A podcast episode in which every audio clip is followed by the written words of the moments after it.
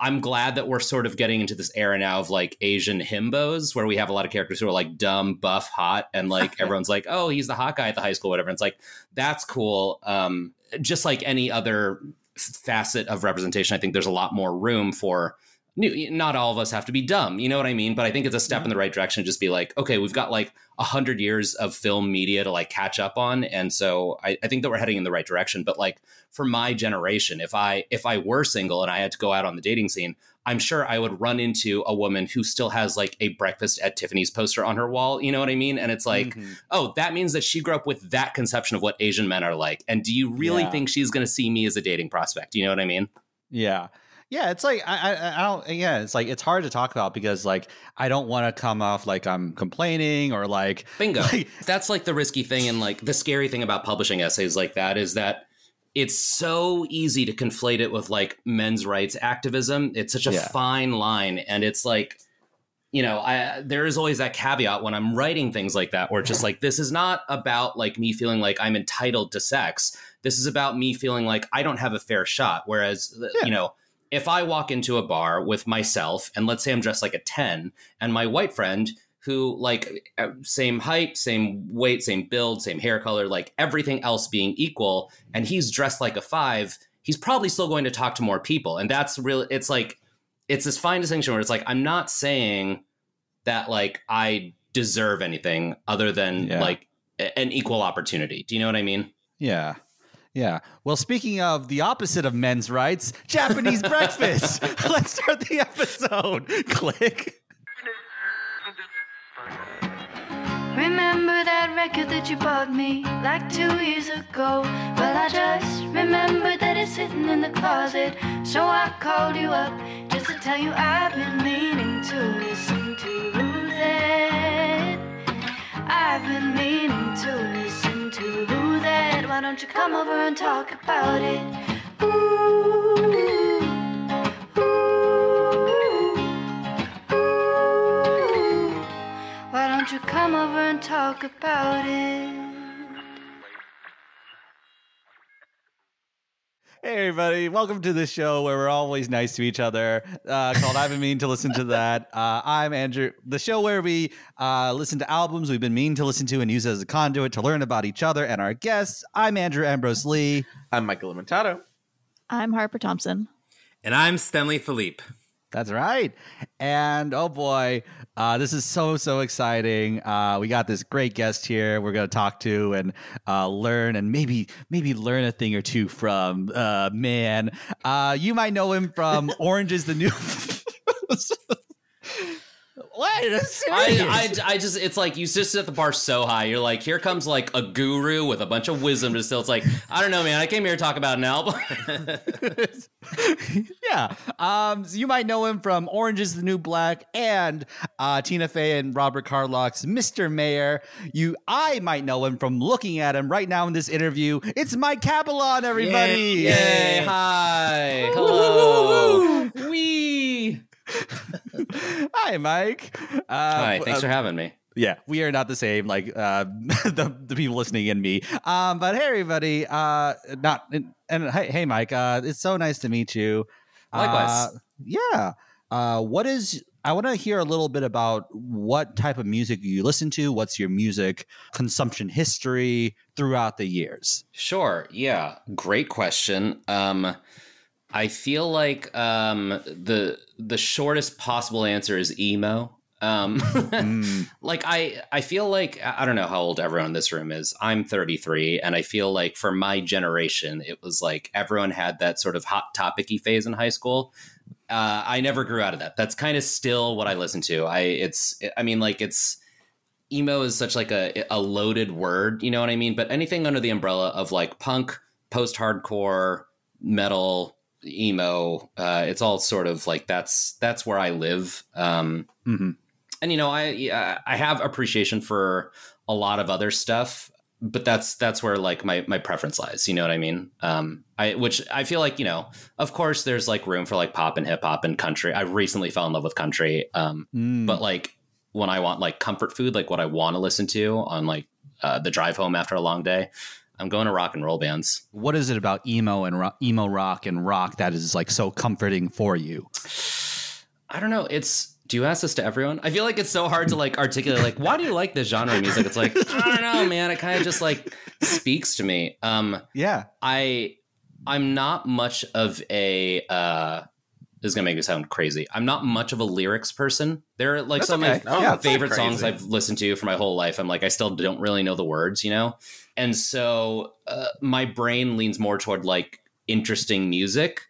And so things that are uh, like hip hop by by nature is a little repetitive, right? You're you're forming a beat, and so it's like the same thing. And there, you know, there are ways to break it up and stuff. But I, I think the same thing with like pop music. Pop music generally four four time signatures, you know, three four chords, and it's like okay, I kind of got it after like a bar or two.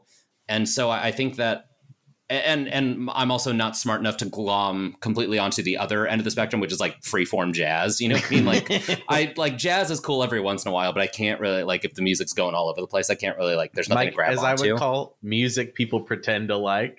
Sure, yeah, that's fair. hey, I like it. Yeah. I yeah, th- I, I do too. There's Kidding. there's I'm writing for a it. post about you right now, Andrew, for Reddit. so get ready for that. Check out your Um, favorite subreddits everywhere. Oh. It's like I feel like if I'm watching a movie and jazz this is the soundtrack, I'm like in. I'm like, yeah, I love this soundtrack. I'm gonna listen to it twice after the movie ends, and then I'll kind of be done with it. You know what I mean? Yep. Um, Not but like so I, I think that like, yeah. um, so I think that rock and roll is sort of like a, a, happy medium where it's like there's there's variation in the instrumentation. You know what I mean? You can you can tease apart different instruments doing different things. Yeah. Um, as far as like popular music goes, and um, yeah, I don't know. It just kind of it keeps me engaged. So we're here to talk about like uh, Japanese Breakfast and her album Jubilee. Uh, and uh, the other question I want to ask you, Mike, is we want I want to hear a little bit about uh, just briefly your relationship. I I, pretty, I imagine you get the yes you get asked a, a variation of this question every so often, but like, what is your relationship to your ethnic identity, your racial identity, and like how do you, especially as an actor, I imagine it's like this whole thing too. Yeah, yeah, it is. Uh, yeah, I think especially as an act, that's where it comes up the most is in the arena of acting, where people are like, "What's it like to be Asian in Hollywood?" Which is like, yeah.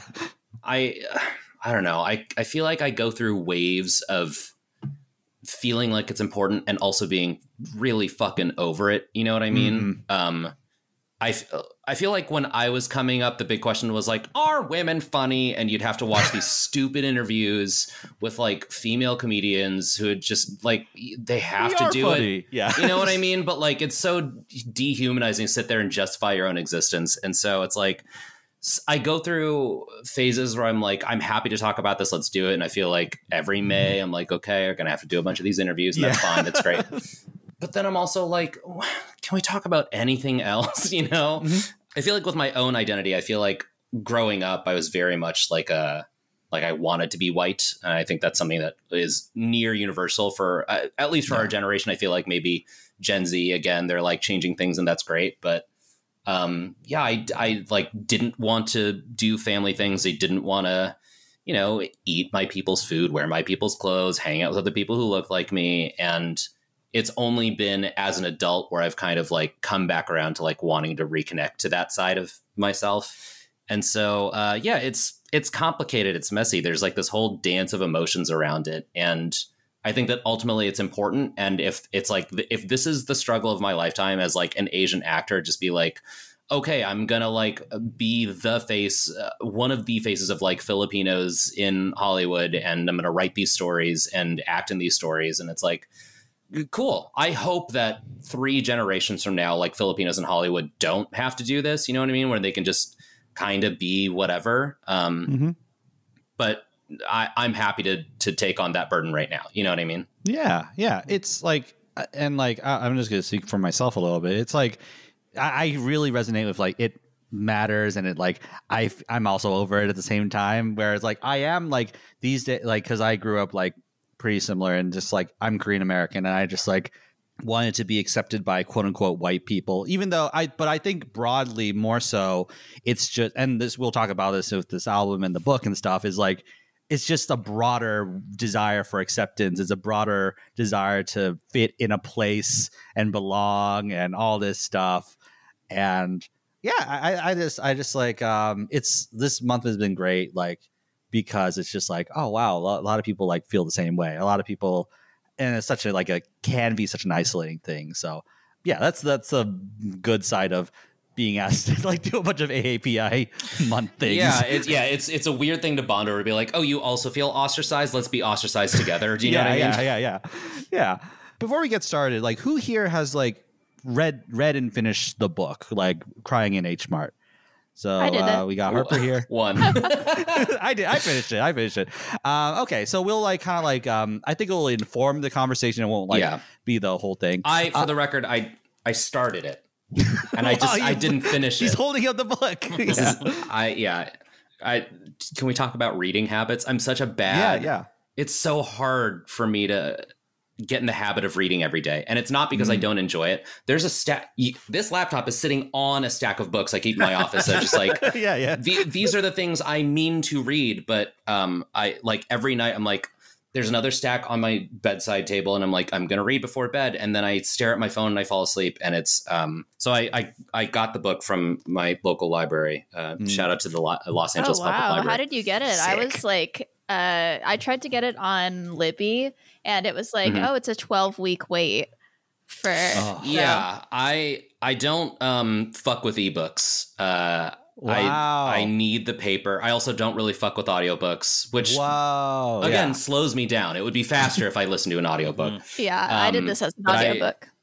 Yeah, no, but I just I prefer paper, so I um uh Los Angeles Public Library has a great website where you can just see which branches have them in stock and I just went and got it. Mike, it's funny. Uh, I'm in a book club, and every month I'm like, okay, I'm gonna go buy this book. I'm gonna read the book, and every month I'm like, wow, the book club is mean a day in a day or two, and so then I listen to the audiobook and be like, all right, I'm caught up.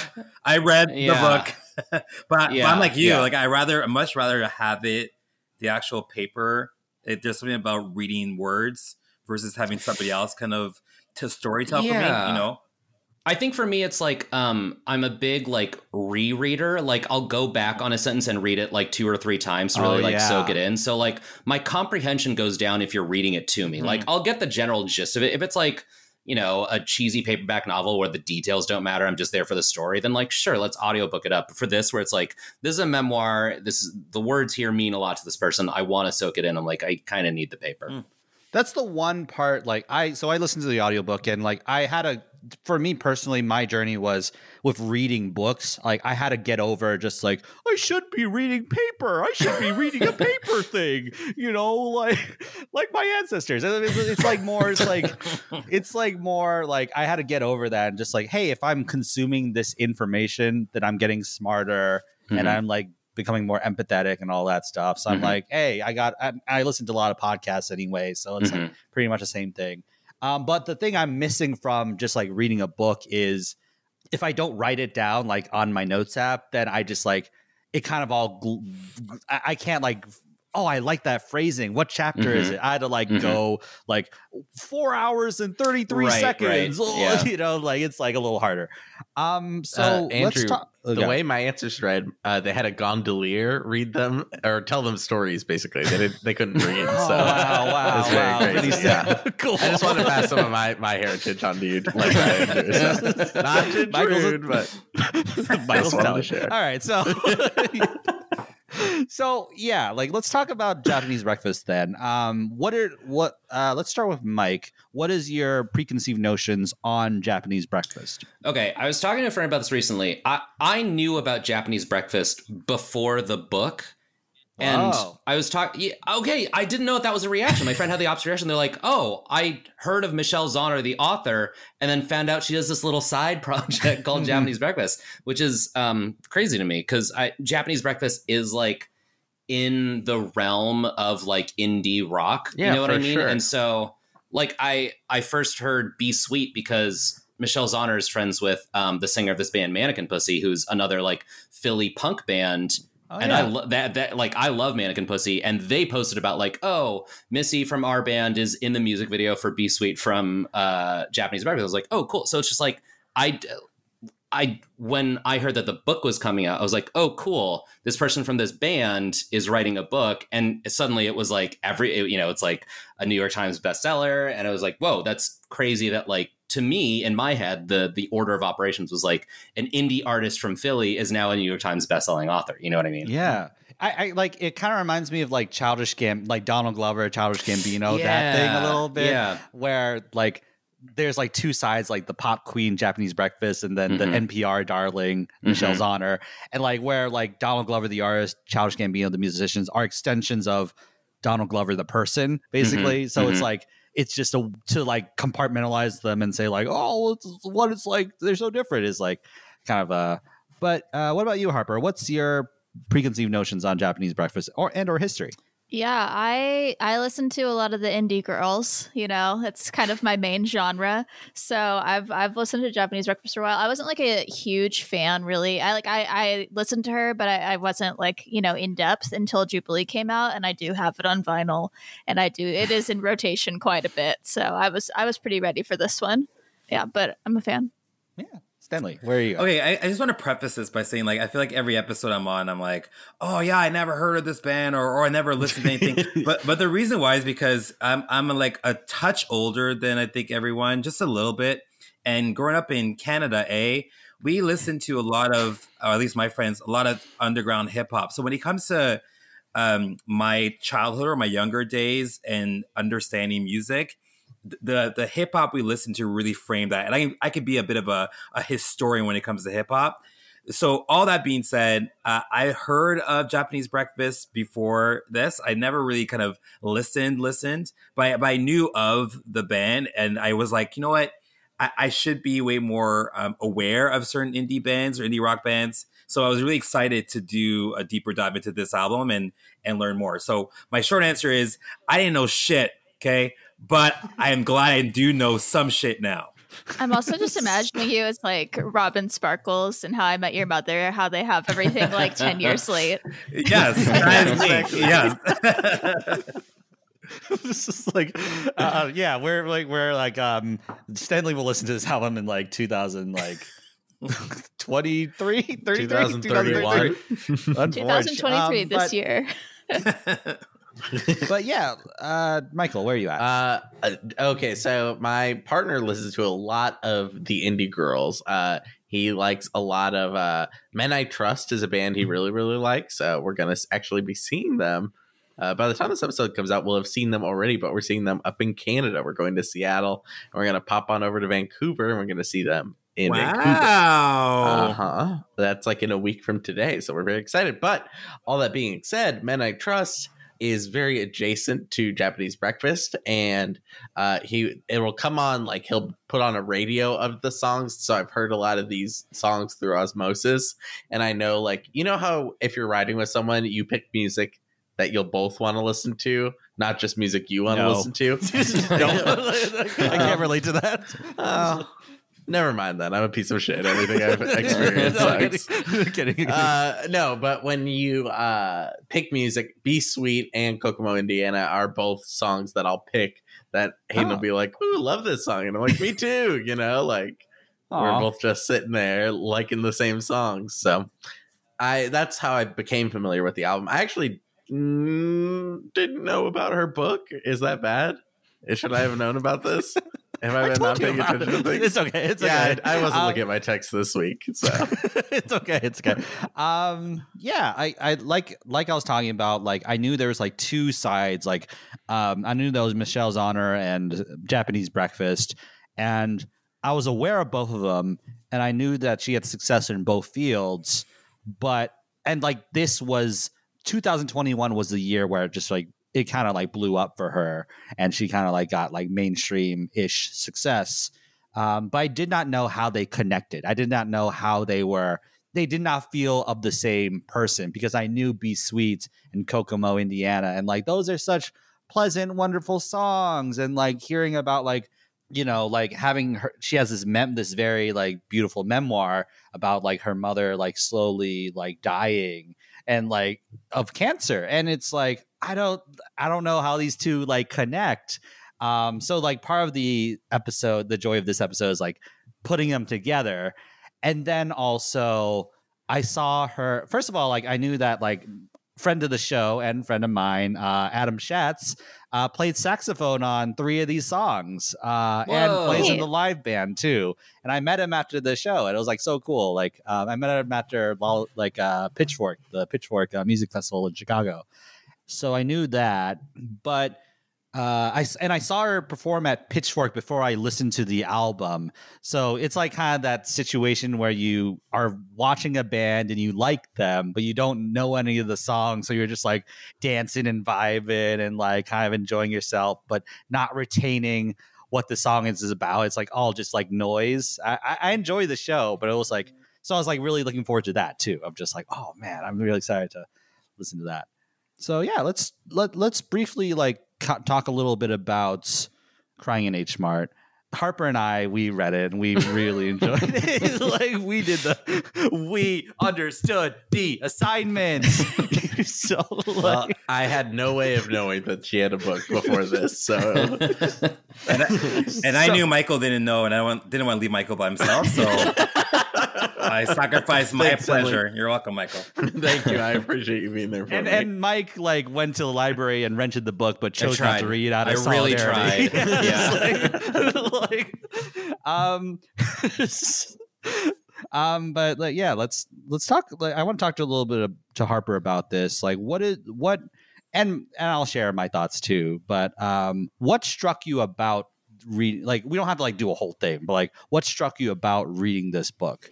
Yeah, as you read it. I I will say so. I for, I didn't mention earlier as part of my you know my knowledge of of Michelle Zauner Japanese breakfast. Um, I am like I've I've been low key trying to get into Bookstagram. That I want to I want to break into the arena of Bookstagram, and so uh, everyone and their mother it feels like has read this book. Like I feel like I'm the last person on the planet who has not read this book. So you're not. I, you're not. You're not. I um but I I I feel like I've been I don't know why putting it off. I guess maybe I just wasn't in the mood for a memoir for like I don't know, 2 years. But I'm here now and I've read it and I feel really good now that I've read it.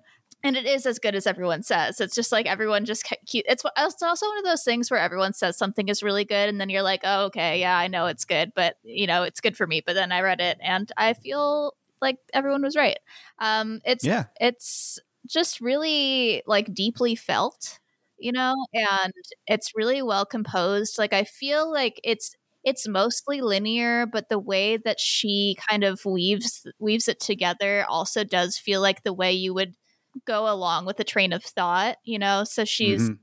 um going going in order and then something will make her think of you know a time when she was in middle school and had a different interaction with her mother and like things like that. And so i just really like the way she put it together and i also think she's a wonderful writer i yeah Yeah. it's yeah it's great Well, I'll tell you why I didn't read the book until like, you know, this time, like, is because it's about her mom dying. It's like, I don't want to read that. You know, it's so Yeah. and and, Yeah. and that and also confronting uh, you know, it's been difficult to like confront racial identity. espe- Like there's a lot of shame there. There's a lot of like, oh, I should have done this earlier. Uh, I should have done this like in my early 20s or something like that. So there is that. And um yeah, I, I first, yeah, I, I really agree with you on like her being an incredible writer. She's like a great like if people for people who don't know what this book is, um, including Michael, like for people who don't know what this book is, it's like a memoir about like Michelle Zauner is like a, a mixed child, like she's mixed white and Korean. Like her dad is white and her mother is Korean, and like when she was like 25 like her mom got diagnosed with cancer and so she went home to like take care of her and at one point like and just like watching her deteriorate like just like that perception of like when someone dies like in movie when pe- people die in movies they just like just suddenly die but in this case it's like the slowly just like losing hope slowly just like being more and more demoralized and stuff like that and Ugh, uh, I don't yeah. want to read that at all. I, I will say, But it's I- great. But, but, but here's the thing. Here's the thing that she does. Here's the thing that she does is like like Harper was saying, uh, and just like her music, there's like this buoyancy to it. Like she knows when to like burrow deeper, deeper into like this really personal story of like like her mother losing her hair and stuff like that, and then sh- she going, "This reminds me of this story where," and then she lets off the gas a little bit, like so that you could breathe, and so you don't could know. I'm too affected by media, Andrew. We've we we we know that my uh, I cried at Shazam. I can't read this. I can't read this. It's- I, I I recommend it for like just any human being, like genuinely. But I do, th- um, unless so- I'm mistaken, I do think that the the first chap, the titular chapter, is it was originally an essay in I don't know, like the New Yorker or something. So you that's can right. Yes, you can read the first chapter just online, and if you don't like it, then don't read the rest of it. oh, Yeah. preview. Thank you. I appreciate that, Mike. yeah and um yeah she's just such a great writer like uh, she's a great prose writer like there's a line it's just like they're just lines that just like smack you in the face like some of her songwriting does like she's in one line she's like such was puberty one big masochistic joke and the halfway house of middle school or there's another line i really liked where she said she squinted at me like I was a smudge on a lens. And I'm like, oh, I know how that feels. I, I know how like how that feels. And like if I were to write a memoir, it wouldn't, wouldn't be as good. Where I'd be like, Mike Cabellon stared at me with his sinewy gaze, black cuticles of uh, hair cascading from his head. I'm like, I'm like, oh no, that's not that good. I think Um, that she's also. I, I mean, you know, I haven't read the whole thing, but like on top of the um the language, you know, we're, we're complimenting the the prose, but like the the actual insight itself is, I think, that's like right. You know, as an artist, that's arguably what you're paid to do. Is just like how do you look at the world? And she had this thing in there. I I've seen so many Asian artists talk about like um like they get hurt and their parents are their first response is anger and not nurturing. You know what I mean? I've seen that covered a million times. But she has it. I should have written it down. She has this line in there that's something like um like her mom is just concerned ten steps ahead. You know, Mm. it's not like uh it- she was like like I fell down a tree and the first thing my mom started screaming it was like now you're gonna have a scar there for the rest of your life you know what i mean which is like its own form of caring it's it's such a I, I feel like everyone's first thought is always like my mom yelled at me and I didn't like it, which is like, of course you're a kid. That's a valid thought. But I think that Michelle Zauner's insight is really great there, which is that like I understand where she's coming from. Like mm-hmm. I'm her property and she's trying to take care of her property. You know what I mean? But there's also like she's there's an element of like her forgiving her mother for the time she fell short. Like there's a scene in the book where the, the mom was like i got an abortion after you because you were so much trouble. Like when she was there's the heat of an argument. Like the she chose the worst time to like really stick it in her and like um like really hurt uh, michelle. And then like uh so it's like forgiving her a little bit but also forgiving herself for the times like oh i was a handful i was and like there is like obviously some dynamics that are like complicated because a child is innocent on some level but also it, it is a human connection relationship and stuff like that. It's like really it's it, i think i think she navigates this stuff in a really interesting way. Yeah let's let's I, I i'm sure it'll come up naturally when we talk about like the actual album and stuff. What do you let's go into themes of jubilee so uh mike what do you think yeah let's talk about this album what do you think are some themes of this album It sounds so fucking generic to be like love and loss, but it's like kind of yeah, you know. Uh, a lot of these songs are are love songs and um, songs about wanting connection and and having it and and how to deal with it. And there's only one, surprisingly, only one song that sort of is directly about like being in a hospital with someone, which is uh, you know there are other bands who make whole albums out of that. And um, yeah, I mean, I, again, I'm less of I, I literally had to like look up the lyrics to every song to read to be like oh that's what this song is about. You know what i mean? Because like my brain doesn't naturally attune to it while i'm listening. Um, but that's what i picked up on. Yeah I, I think like to like delve into that a little deeper is like the idea that this album is she, her like one line elevator pitch on this album is it's an album about joy um which is like super like catchy and stuff like that. You could like market it in a cool way.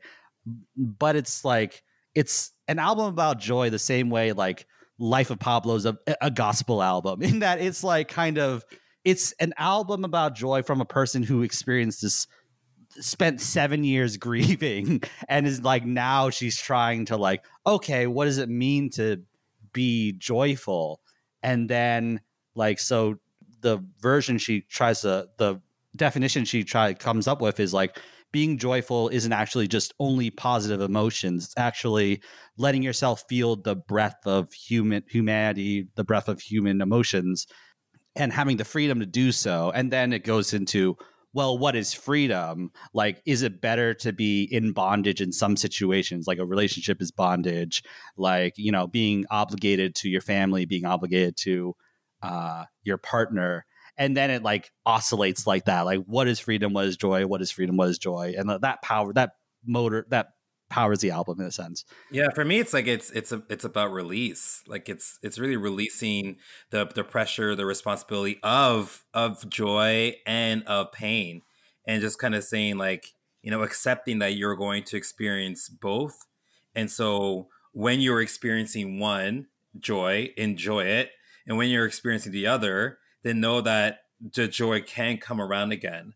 And yeah. I I, I know I know we can't jump in it yet, but I kind of want to jump into it now because of what Mike said, yeah, right? It's yeah. about like love and loss, and I I am uh, in a relationship now where I'm in this moment of like absolute love. I hope she's not hearing this, but like I I love my partner so much, and it's like this album when it is being joyful, it made me feel so happy to have her, and then when there were moments where it was alluding to loss or allowing loss to be explored, it made me so fearful of, oh shit, like what if? Like what if I love her too mm-hmm. hard that she goes away? You know, like things those feelings really kind of came up listening to this album at, at certain points. And so it's that again, it goes back for me, it goes back to releasing, releasing the fear and releasing the the timestamp on joy so good. This is this is why Stenley's uh, one of our co-hosts. Uh, Harper, like, what do you think of this album? Um, yeah, no, yeah, joy is a big one. Um, I think also, um, like relationships are kind of a big topic throughout the album and so there's like kind of different things a lot of it is kind of like narratives about relationships it's not really mm. you know it doesn't really seem specifically about hers like there's different kinds of stories like you know, in I don't know if we're getting into examples yet, but like Kokomo in Indiana is like about a specific story. Shallow good boy. Yeah, yeah, yeah, yeah Savage Good Boy, and um, yeah, and even posing in bondage, like a lot of them are like stories about couples, but not necessarily like reflective, you know, introspective. Yeah, so just the different kinds of uh, elements of a relationship. And uh, Michael, what do you think? Uh... no, I, uh, I, it's so much more fun than her previous albums. I've tried like uh, delving into the like mm. two albums before this one, and this is a lot more fun than those other ones. It's like, you know, uh, a pop version of what Japanese Breakfast does. I don't feel like the rest of her albums are quite so uh, I, I, guess that reflects on the joy as a theme, right? So I'm, mm-hmm. I'm going to stick with that. But that's my uh, the Michael Limentato doesn't listen to lyrics uh, take on it, where it's like, I mean, I obviously had to look at the lyrics too, like you, Mike, but it was just like, I don't know, it's just fun. It, for the most part, it's fun. It feels full. The instrumentation mostly stays pretty upbeat. Like it only really slows down for posing for cars, but that's the closer of the album. So I don't mm-hmm. know. There you go. Boom. I had something. Do you other... usually have nothing? well, no, I always have to go friggin' last, and then I just seem like a dumb idiot every single time. we'll make you go first next time. Okay, good. I'll steal yeah, all like, the good ideas right away. We're, we're optimizes. Um, but like, I'm the dumbest I, on the pod, so I shouldn't go last on anything. Okay.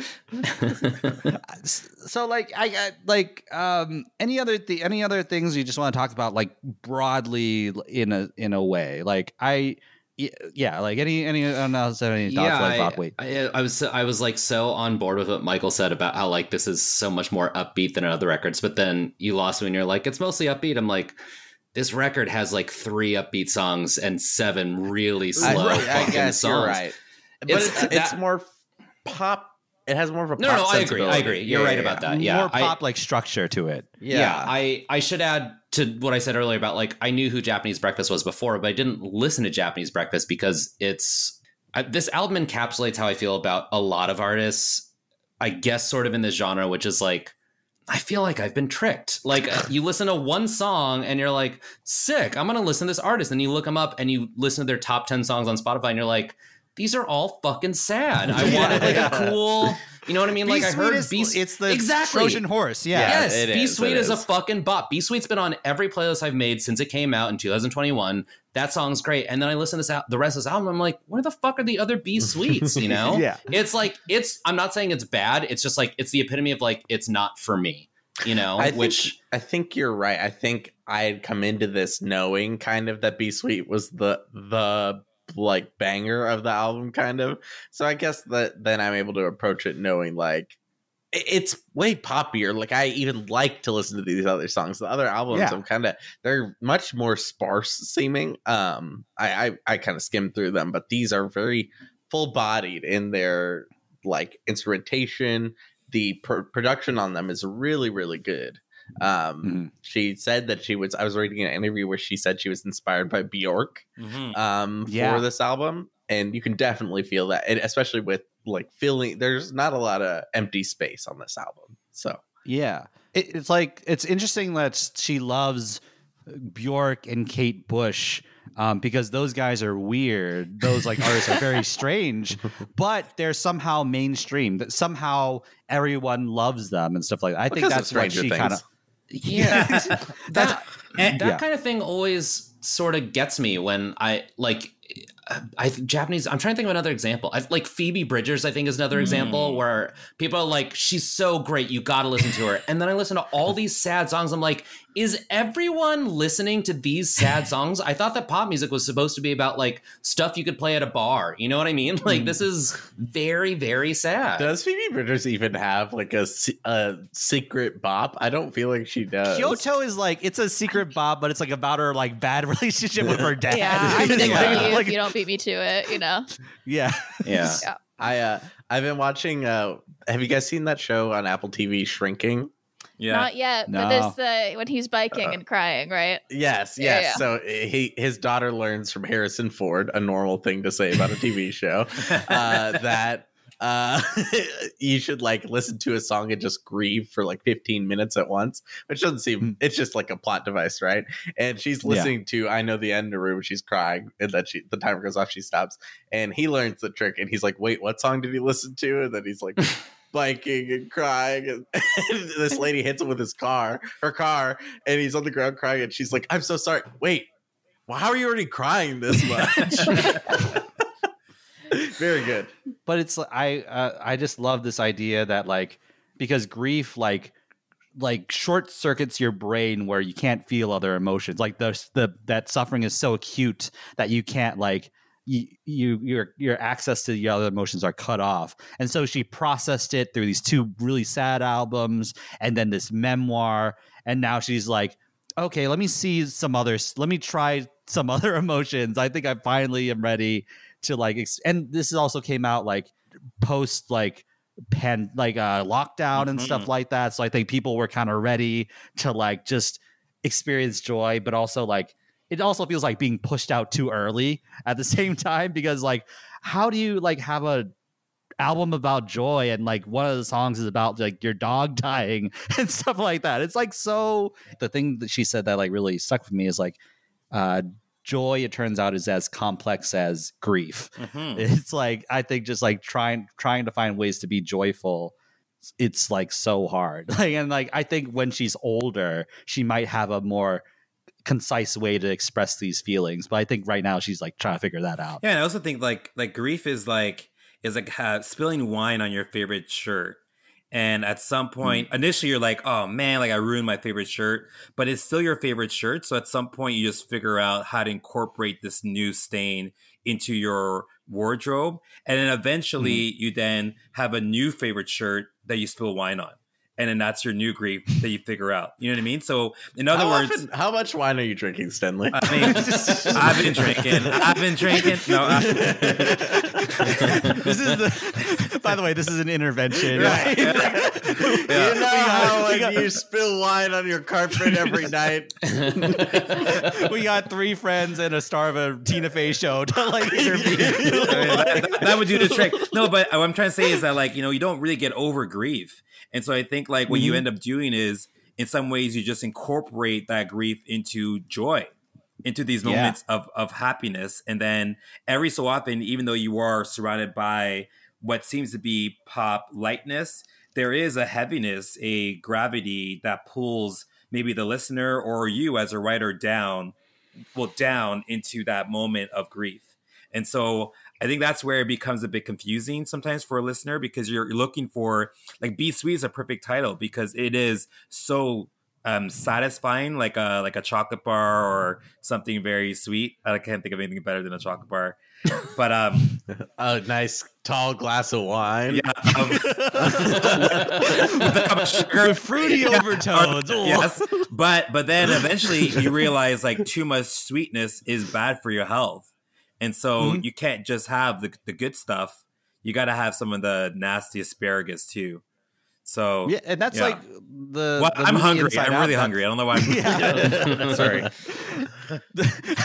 I need a drink. like hungry for wine. Like- You're like Remy from Ratatouille. You have asparagus in one hand and chocolate in the other, and you eat both at the same time. Yeah, yeah, exactly. it, because that's what the movie Inside Out's about. Is like she actually like by the, the character Joy just like pressing the button all the time, she mm-hmm. loses access to the other feelings and stuff. Where she needs to be sad, she needs to like and the in the in that metaphor like she's been pressing the sad button and like releasing and releasing and releasing and then she needs joy. And like it's like that's what makes life very beautiful and complex and interesting is like the fact that memories and and experiences are tinged with all these emotions at the same time. And it's awesome. Uh let's let's uh talk about highlights. After this break. Click hey everybody. Welcome back to i've been meaning to listen to that. Uh we're here to talk about jubilee by japanese breakfast. Uh let's talk about highlights. Um i'll go first. Um i love my highlight is paprika.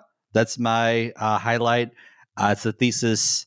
First of all, just musically, um, it's so like the story she tells about this song is like she maxed out the number of tracks you put in Pro Tools, um, but it doesn't like feel busy. It doesn't feel like it's too much going on. It feels it doesn't it feels like five instruments at the same time like it never feels like it's like too much um it's kind of like that that brian wilson maximalism um, and I like her voice. Um, there's like a Yoko Ono element to her voice where there's like a primal scream, but she's singing about joy. And then she says it's like the thesis album, thesis statement of the album, where it's like she's grateful for to be a music, like she's grateful to be a musician, making a living, making a, being a musician. Like, how does it feel to be at the center of magic, to linger in tones and words? Like, but also like she says, but alone it feels like dying all alone i feel so much like so it's like she finally got the life she wanted ever since she's like a teenager and she's grateful. And that first chorus is like a verse of gratitude a chorus of gratitude. And then she reveals like but i also feel this. And then the second chorus is ambivalent gratitude. It's like will I crash? Will I will this like will this hit a wall eventually? Like I'm living my dream. I'm this I'm I'm showing off the power of music. I'm going to Coachella and like playing in front of all these people. Like this is the life I've always wanted, but like you know, there there's I'm still like troubled in so many ways and like I I think it's I think it's so cool. So that's my highlight. Any thoughts on Paprika? I wrote two things. One, it sounds like early 2000s Saddle Creek Records, and therefore, two, it sounds like music that the girls I had a crush on in high school would have listened to. Like the instru I was like, it feels very, um, I don't know, like metric, like dirty projectors, like Tilly in the Wall. It just, Mm.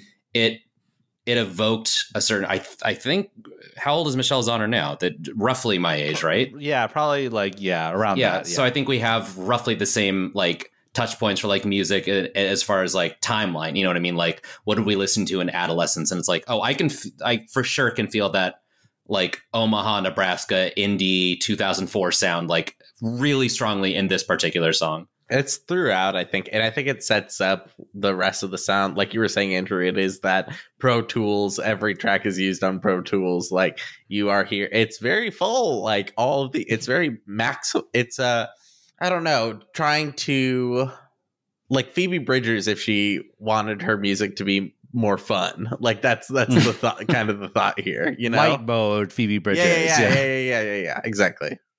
She's finished building the bridge. Yeah. uh, uh, uh, let's turn to Mike. What's a highlight song from you? I mean, I feel like we've already touched on this, but "Be Sweet" is like it just hmm. it got my number. You know what I mean? It mm-hmm. that that bass line is so groovy. It is undeniable. It works. I remember like every playlist I put it on for like summer of 2021, every person would be like, "Whoa, who is this?" You know what I mean? It feels like a universal truth. It is Yeah. so good. I didn't even take notes on. it. I'm just like, "Oh, I already know. That's the highlight." It's such it's it's a perfect song. You yeah, can't beat it it is a perfect it's, song. and it I understand why a record label would want to make that the lead single, but it is such a mm-hmm. disappointment to listen to the rest of the album. It's like if, like, um, you know, Call, Carly Rae Jepsen put out "Call Me Maybe," and then the rest of her discography is like Yeah, Tom exactly. Waits. Just no, like- exactly. That's a really, really good comparison because people who don't listen to Carly Rae, Carly Rae don't get it. That like she is a legitimately good musician, but that Mike, you're grabbing me by the scruff of my neck. Like, yeah, you picked him up. I feel very passionately about. Like Carly Yeah, Rae yeah. Jepsen is a genuinely great artist who's Yeah. Grossly misrepresented by the one pop song she puts on every record being the lead single every time. Okay, Yeah, her music is amazing. She's in my top top five. Yeah. I would say. Yes. Yeah. I think like the reason I like one of the reasons I like thought oh Mike would be a great guest is like uh, like I, s- I saw one of your tweets about Carly Rae Jepsen and stuff like that. I was like oh shit he cares about this stuff. Yeah. We- We're buds. Um so yeah I like this does feel like there's an element of like I think one of the stories behind this is like she had a writing session with someone and just was like let's make a perfect pop let- let's just make a great pop song and stuff like that like and like that's Mission the- accomplished. yeah. so like there's a banner, like everything. Um and like what Harper was saying of just like maybe not all these songs are about her, like they're literally like autobiographical in that way. Um, but the idea that like she's singing to her partner, I wanna believe in you, I wanna believe in something, like the idea that like is everything okay? like, is everything like that's still, even that? is There's still a little bit of like weird artiness and a little bit of like weird, complex emotions in this very perfect, digestible, consumable pop song and stuff. It's the Yeah. best kind of pop music. Like, like uh, when I heard this song, I, I was, I was thinking again. I hate to be like, I was thinking about my relationship, but I was thinking about my relationship, and I'm like, I hope that my partner holds me by to the standard of Mm. me, you know, making sure that she continuously believes in in us and me and how I contribute to us, and and it just made me so happy because I'm like, yes, challenge accepted, you know, and and Mm. I, I think that sometimes You were we- in a mood, Stenley. Well, It's the wine. It's the wine. It's the wine. Yeah. in love. I had a bottle. Um, and it's and yes, Maggie, I know, I know, and um, and and it's like also when you make perfect. Sorry, Maggie, not right now. don't keep talking. When but when you make when you make perfect, you don't want to go back and make perfect again. So I can imagine her like like working on this perfect pop song and be like, all right, fuck, we nailed it. There's no way we can nail this moment throughout 10 times Ten times. times. So let's just not even try. Like- you know what I mean? Like, Tell that to like a- Carly Rae Jepsen. yeah, well, Or she writes like- she writes two Yeah. bazillion songs for every album. Yeah. Cuts it down to apparently. 20. Yeah, Incredible. or which just is like not if, like- true. if there's like a record label who said you have to replicate this, ten, then it'd be a less joyful project. All, all in all, even and it's I my thing I wrote was like it feels. I love that she's adding to the karaoke canon um, because those songs like it's Be Sweet is so perfect for karaoke. Uh, Tactics is so perfect for karaoke. It's uh, karaoke is like this place where you could like sing the saddest song, but it's like joyful because it's like you could sing Whitney Houston, or you, you could try to sing Whitney Houston, and like Uh, for the record, I Yeah. disagree. Karaoke to me is like when someone is like, "I'm going to do an Adele song." I'm like, "I'm going to I- the bathroom, I dude. I, agree. don't. Uh, I am not here for you to sing your take on a soulful ballad. I want songs that everyone in the karaoke bar can scream along to at the same time. yeah, yeah. Like I- there's like a floor to beats per minute on a karaoke Well, song. You know well, what I Mike, mean? but here's Yeah. the thing. Now we're gonna. I love this conversation so much because I think you're right. If someone tries to sing Adele and they actually think they can sing like Adele, but if you recognize that you can't sing and then you try to sing an Adele and you get everyone to sing along, it, it is the perfect type of Yeah. karaoke, right? Like, like I love singing November Rain by Guns N' Roses, and it's like I can't sing, but I do it because it is such a long, sad, brutal song that when you sing it with all your friends, it just becomes this long, amazing, hilarious moment. You know what I mean? No, Yeah. no, we don't know what we mean. Okay, I'm not on board, man. I'm not on board. But Be Hey, Sweet, so sorry. but Be Sweet is phenomenal. It's perfection. I think yeah, that's Yes. like very singable. Very. Yeah. It's not like there's no like uh take. It's not like take on me where like they, you Right, yeah, you're yeah. setting yourself up for failure. No, you had one. me when you were like, "Be sweet's karaoke." song." I'm like, "Got it." you're like, "So is tactics." I'm like, "Absolutely not." Yeah, In no way, exactly. If you No. put on tactics at the karaoke bar, I'm leaving, and you're paying my tab. I was I was smiling when Andrew said "Be Sweet" is karaoke song, and it turned slowly to a frown as uh, as he added tactics to the list. I do not want to come to your karaoke party if you're singing tactics. Andrew. Although the last time I did karaoke, I did uh, "Touch My Body" by Mariah Carey, and it was not a Ooh. hit. Mm. it is hard to sing. the last thing I'll say about like the karaoke ness of it all is like it's so it's I love it. Like, it's interesting uh, karaoke as like kind of an Asian custom because there's like a lot of repression in some of those communities, and like this is the place, this is the appropriate place to just let it all out, and like you, you could be like some businessman or some like straight A student and still love karaoke. It's like so cool. So This let's- feels like let's a really good time for me to plug my Instagram account karaoke scenes. This is real. I just oh, that's yeah, right. I, Yeah. post, I just scenes from TV and movies that are where people are doing karaoke. Uh, Yeah. Oh my God, it's it's, it's amazing. a passion That's of good. mine. Yeah. Do you have the girl singing S and M going S S S S and M M M? What is Have that you seen that video? No. I don't I, from TikTok or something. Oh, it's not okay. from a movie, but it's From so good. It's like- Well, that Uh, sounds like so- something I deeply enjoy. if there's a movie about my life, that scene will be in it. I promise. Harper, what's a low light? Uh, highlight, I mean. Highlight. Okay. Uh, predictably, I'm going to pick a sad one. Um, I or it's not sad. Uh-huh. It's just um, kind of down. Posing in bondage. I don't think it's Mm. sad, but it is. It is slow. It's a slow one, and I really like it Yeah. because I love the like ambient music, at, kind of in the background. And at the beginning, it feels like it feels really James Blakey at first to Mm. me. Oh, yeah, Um, yeah. And then, you know, as it gets into it, it feels like very purity ring to me. These are all like very much my vibe. I love a I love like a kind of weird vocoder, you know, modulated voice thing with noises and electronic stuff. Uh yeah, so I really like that one and I one one thing that I thought because I had ju- I like just finished the book a couple days ago was um Yeah. there's a line in this song that I think is actually maybe also in the book or it's very close. Um she says those who have felt pain and those who have yet to. It's like when when the when people are divided into um those who have felt pain and those who have yet to and that's that's also I think in the book. Um so I thought that was neat. Um but yeah, no, I just really like the vibe of the song. It's it's very I feel like it's different than some of the more exciting ones like Paprika or Be Sweet for sure. It's a different vibe, but I really like it. And I feel like this goes back because I have I did listen to Old Japanese Breakfast, which is also kind of sad and down. Like Roadhead is really a song I listened to a lot uh, back in the day. So yeah, this was just for me. I I love this song in terms of just like uh, wrestling with themes of monogamy a little bit.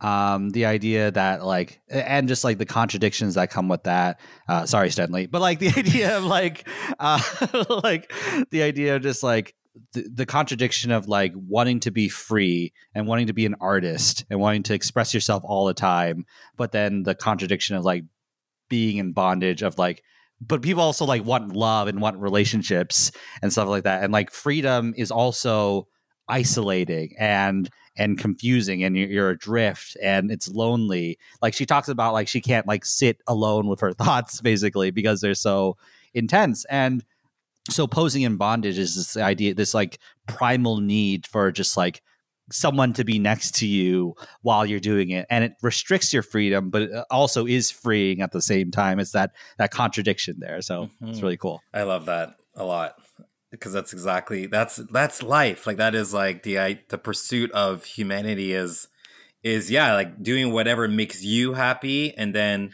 finding someone that makes you happy enough to do less of what makes you happy. Mm. yeah Wow. it's- That was deep. That was genuinely deep. When you when you drink a lot of wine, you get into deep places. Uh, Sa- Sadly's favorite song is Adele's "I Drink Wine." That's what he sings at karaoke. yes. yeah, he sings it at karaoke and everyone like leaves you want do you want to hear it? I Yeah. could not sing that song to you. Like I I can't remember the melody of I that can't song. either. Unfortunately, I do want to live in that music video though. It's such a dream. Mm, it's yes. uh, what's his name? Is it Kendrick Sampson, the actor, isn't it? And she's just like, oh, is that the the black and white video?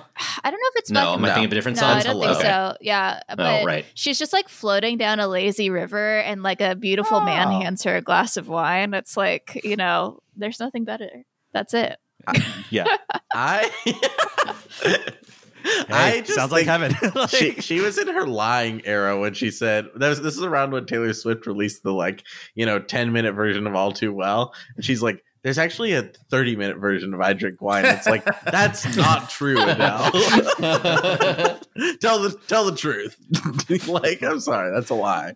Um, I'm gonna transition into a highlight so it doesn't Yeah. get taken. Uh, Kokomo, Indiana. Uh, Kokomo. Uh, I think this song is so beautiful. It's very moving. Having listened, like read the lyrics, it's very uh sad. Kind of talking about someone gone, talking about someone who might be coming back. I think it could be about her mom, given that context. Um, but um, it's very moving. But I think the song itself is so pretty. Um, it's like an Animal Crossing song someone wrote lyrics Yeah, to. I think it's uh, Mm. it's so, she also writes like video game scores too. yeah, so I- like, and I yeah. hear that a lot in this song. It's, it, I mean, it sounds like Animal Crossing. That I use, I use my metaphor too soon, but the like bump, bump, bump, bump that's throughout the song, like it reminds me of, yeah, yeah, yeah. yeah, yeah, throughout. Uh, I love the line like, uh, "God, I felt so much like that. I was soft like a dune." Like Mhm. that's such a beautiful line. Um, there's like, yeah, it's like, uh, it's also like I think another theme of the album is like just like the difficulty of just like feeling so much all the time, like the difficulty of just like being such a sensitive person. Like it's it makes it so hard. Like it, and like the difficulties of like being an artist, difficulties of just like being in love or loving someone, and like it's it's so hard, but it, it, it gives us songs like these and stuff like that. Like it's it's really great. Okay, so any general any other highlights that we haven't gone through um, before we uh, go through lowlights a little quicker? I like In Hell. Um, I think it's uh, ah. uh, not a bop, but I, I really enjoyed the like that like sound. Um, Dun, dun, dun, dun, dun, dun, dun. Take them old glasses off. The yeah, and then, and then, and then connect that Sorry, dot. really good. And then connect that dot. And I'm just looking at the lyrics. Like I like that line. Like hell is finding someone to love. Like because it that's right. That's exactly what it is. You know. Oh yeah, I am emotional. Man, this sucks. Uh, not sucks, but it's, it's great. It's great. But it's like like I'm in my feels listening to this album because it's like yeah, like like it's like you feel as if there's so much writing on every decision once you found the person you want to be with. Yeah, you know and it's like whereas when you're by yourself it's like there's no consequence to messing up. Mm. you know but now it's like everything is consequential because everything you've wanted is in front of you and all you got to do is just not screw it up. And and that can then lead to you screwing it up. You know what i mean?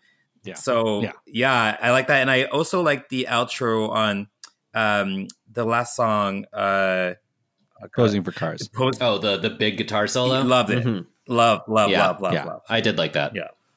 I, I like that guitar solo, and then the guitar solo on um, "Savage Good Boy." It felt like a Ratatat song, and it, like Mhm. that specific guitar tone. Mhm. I was like, I really dig that.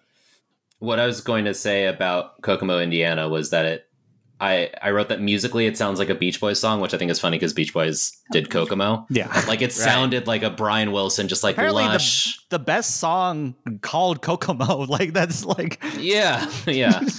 um, and but then lyrically, I wrote it reminds me of uh, Maps by Yeah Yeah Yeahs. The you know Mhm. just like my Yeah, lover yeah, is yeah. out there in the world, and all I want is for them to come back to me. You know what I mean? Mm. Yeah. Yeah. Stenley's take on this hell is so interesting because like um and like I think that's like the benefit like this is not like a dig at all like I promise but like this is that's the benefit of like not doing research on the song like not knowing literally what it's about because you can make your own like Mhm. I I hear all that and that's so beautiful but like um when I read it it's like oh it's about her dog that passed away like and like the specifics of that Wait, And- in hell is literally about, her dog. yes Yeah, it's it's like the, that's the story behind it and stuff yeah, like that. Should've she- fooled me. She like Yeah, put yeah, her dog to sleep, and I think she she talked about how like you know it, why couldn't why couldn't they do this with her mother who they watched like her suffer for years Oh, and sure. years, and so Mhm. but you know it's like uh yeah very sad. Yeah. Wow, that really got me. I I do like this this song in hell lyrically because it like. I, uh, like hospital songs really just like get me and i don't know i mean like i've had people die in my life everyone has you know but Yeah. it's not even like a particular it's not like oh it really strikes like a core memory image it's like it's it is such evocative imagery that like uh, it's it's simple you don't have to think about it it's like everyone can relate to it you know what i mean there's a Mhm. universality in that there's there's a lot um the Wonder Years, another band from Philly, has this song called "Dismantling Summer." That's about like having a loved one in the hospital.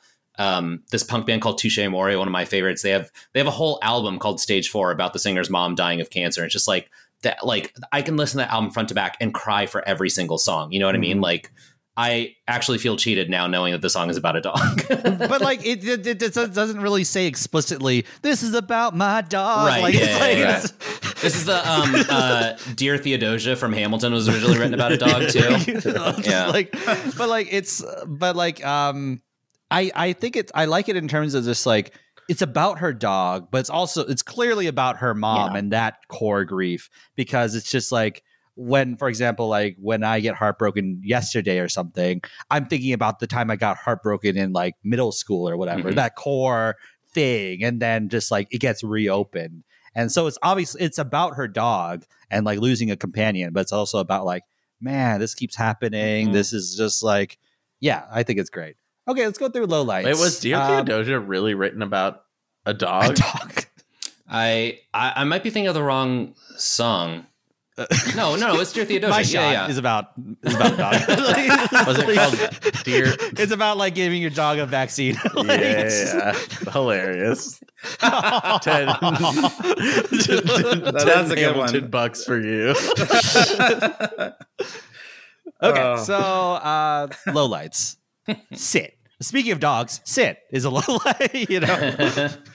um it it feels like this is a song about just like uh you know like have lusting after someone even though you're in a relationship i think that's kind it's kind of interesting like because it's a lot like the idea that like uh navigating monogamy and desire is difficult but it's also a normal human being those feelings don't contradict loyalty there's a quote by her where it's like i like it in terms of just like it's it's letting her have this feeling and expressing it honestly and then just letting it go in the song but i think it, it it's just like i don't remember the melody doesn't feel like a full song it feels like one of those mitski songs where it's just like a half song Mitski, thank you. That's another example. That's the same category of just like Yeah. uh, everyone's like you got to listen to Mitski, and then I listen to like five songs. I'm like, what? What is happening? She has two bops though, so at least you got the two of them. I love mitski um so that's a too. low light uh any any uh any low lights from anyone Tactics. I heard Andrew sing it at karaoke the other day, and it was not fun. I was crying. I was like, Yeah. uh, uh, no, I, I actually just don't like tactics very much. I think uh, I think in hell and post posing for cars are so much stronger. I think I'm a lot cr- more critical about songs at the beginning or at the end of an album, and it just doesn't make the cut. It might be a low light for um, Michael because it sounds. It reminds me of like the melody reminds me of "In My Life" by the Beatles, where it's just like this very element. yeah, like Michael Damn thing is you, Beatles. they're unfortunately going to come up a lot on our music podcast. like, Unfortunately, I am in a I, I I am in a personal fight with every alive member of the Beatles still. So I actively uh, underbid on uh, what's his name's Microsoft Paint art. Who, who does that again? Ringo, Ringo, Ringo you, does Ringo the Microsoft. Starr. Mike, at one point, some some other time, look up Ringo Starr MS Paint Art. Oh, so I thought you were going to explain the deep lore of Michael hating the Beatles. I'm like, this must be a podcast thing. I'm not going to comment on No, it. that's fine. It's like- It- no, I just don't like the Beatles very much. Well, we have one episode where we just like the Beatles stink, which is a very hot take for a It's music. a very podcast. hot take. Yes. Yeah. yes. I, yeah, I love this. Like, I think the song's great in terms of just like being about dads and just like you love your dad, but you can't be next. You, you, you drive each other crazy, so there's going to be distance. But with that distance, you're able to like express love. So there's this like longing, elemental element, like like a force of nature element to the song. Um, any any other little lights from or just stray observations, just stray obsies. I I think that sit and tactics for me are both like um I don't want to misrepresent myself and say that like all slow songs are bad. It's more of just like uh, like cuz you can have a slow song that I don't know. What am I trying to say? I if you listen to this album front to back, it works as a cohesive piece. But like Yeah. I cannot start on sit cold. Does that make Yeah. sense? Like I can't wake up in the morning and fire up some sit. Like I have to listen to those first five tracks like ease my way into it and then i'm like oh now i'm in this mind state you know what i mean? Which is Mhm. again like it's just not for me. Some people they their brains like are wired like sit is a bop i'm gonna listen to that cold but i'm like i got it's got to be a sandwich in between be sweet and something else you know what i mean?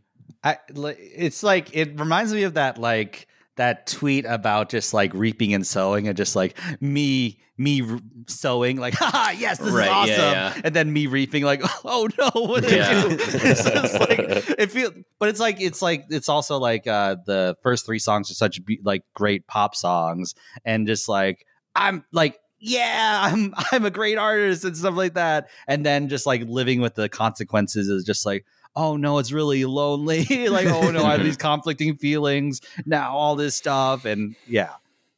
Uh yeah. Uh last takeaway, just like I just want to like point out really quickly is just like the the Savage Good Boy song is like just a great pop song. And like I think thematically it's like the idea of like being a billionaire is another form of freedom and bondage. Like the idea of just like you're buying companionship, but also like it's hollow. There's no end to it. Instead of enjoying your billion dollars, you have to make two million, two billion dollars, and also you know, be mean to be horrible to trans people and stuff like that. It's like it's like that that thing. I think it's interesting. So okay, let's go through final thoughts and ratings. The way this works is we'll rate, rate this album out of ten.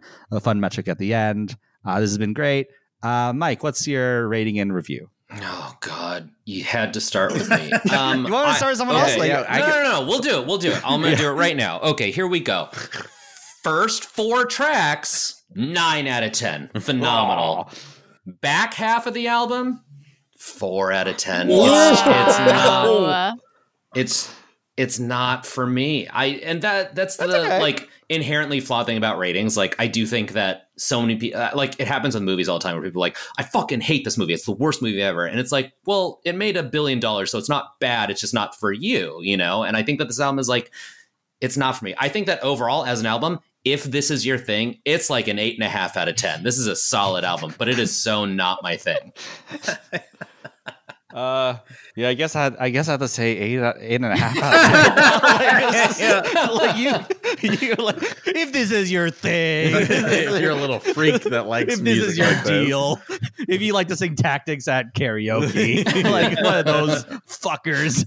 Like, uh, okay, uh, Harper, what's your rating? yeah, no, I this is very much my thing, and I'm a big fan of Phoebe Bridgers and Mitski and every other person that was mentioned here today. So, um, yeah, Derisively, I'm gonna give this um, nine out of ten pine nut porridges.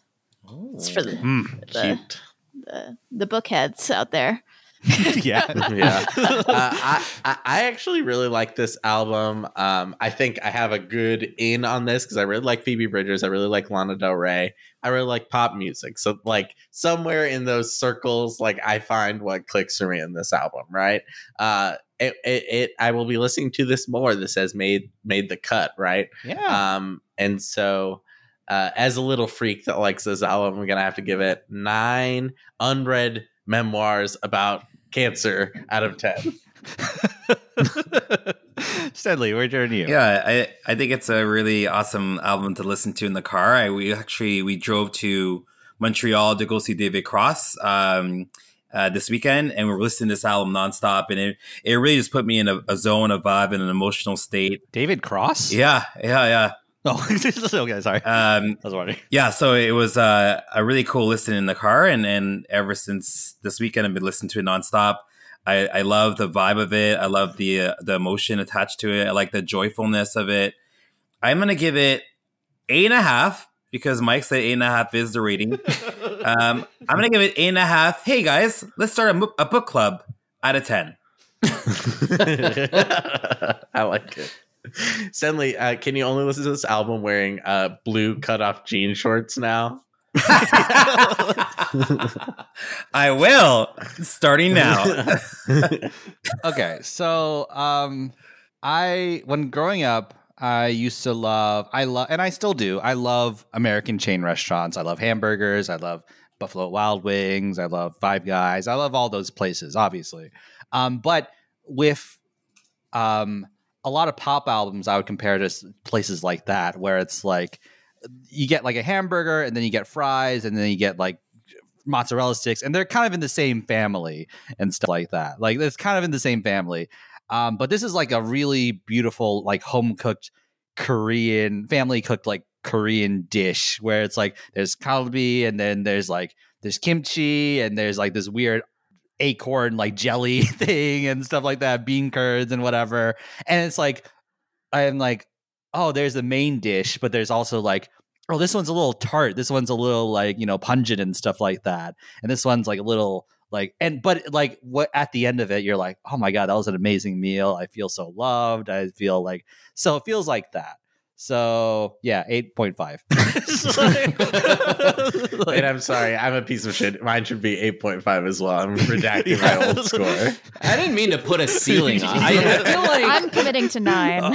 yeah, it's, it's there's I'm the wrong one here. Do you know what I mean? I understand that this. I just it, I'm not the target audience, and that's okay. That doesn't make it not good. It is No, good. Mike, you're right about this art. I'm So I'm sorry. gonna to, I'm gonna have to agree with you on that one.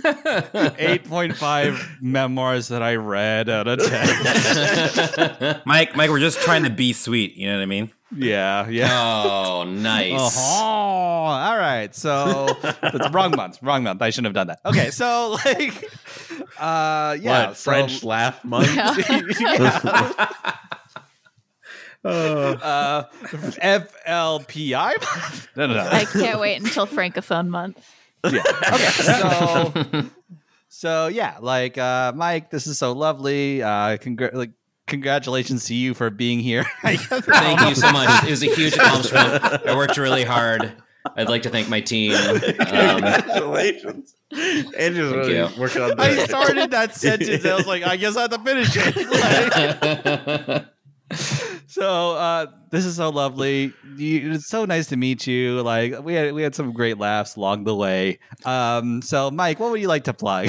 like Oh boy, not much. Uh, um, I I'm going to be doing a, a small play at the Hollywood Fringe Festival this year. If you're in LA Uh-huh. in June, it's called Monkeys. It's written and directed by Bernard Bajan. Uh, Eugene Cordero will be the star of it. That'll be a lot of fun. Whoa. I I have to go to rehearsal for that in like 20 minutes. So uh, awesome. that's what's on my mind. Um, yeah, and uh, follow me on socials. I'm at Mike Cabellon everywhere. Um, but, but also I hate social media, so don't. I don't. There's nothing worthwhile there. It just kind of feels like if you if you want to follow, you can.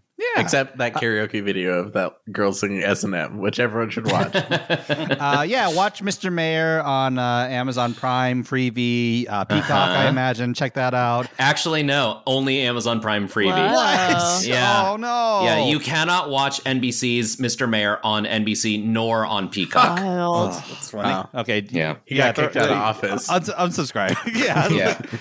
That's why I kind of like don't plug it because I'm like I don't even know if I get the residuals for it anymore. It's been sold on. You know what I mean? It's so sucks. it's lost on the internet. And it, support the writers if there's a writer strike at time of Yeah. recording. We don't know, but next week we will know. Mhm. Um, yeah, that's my plug. Awesome.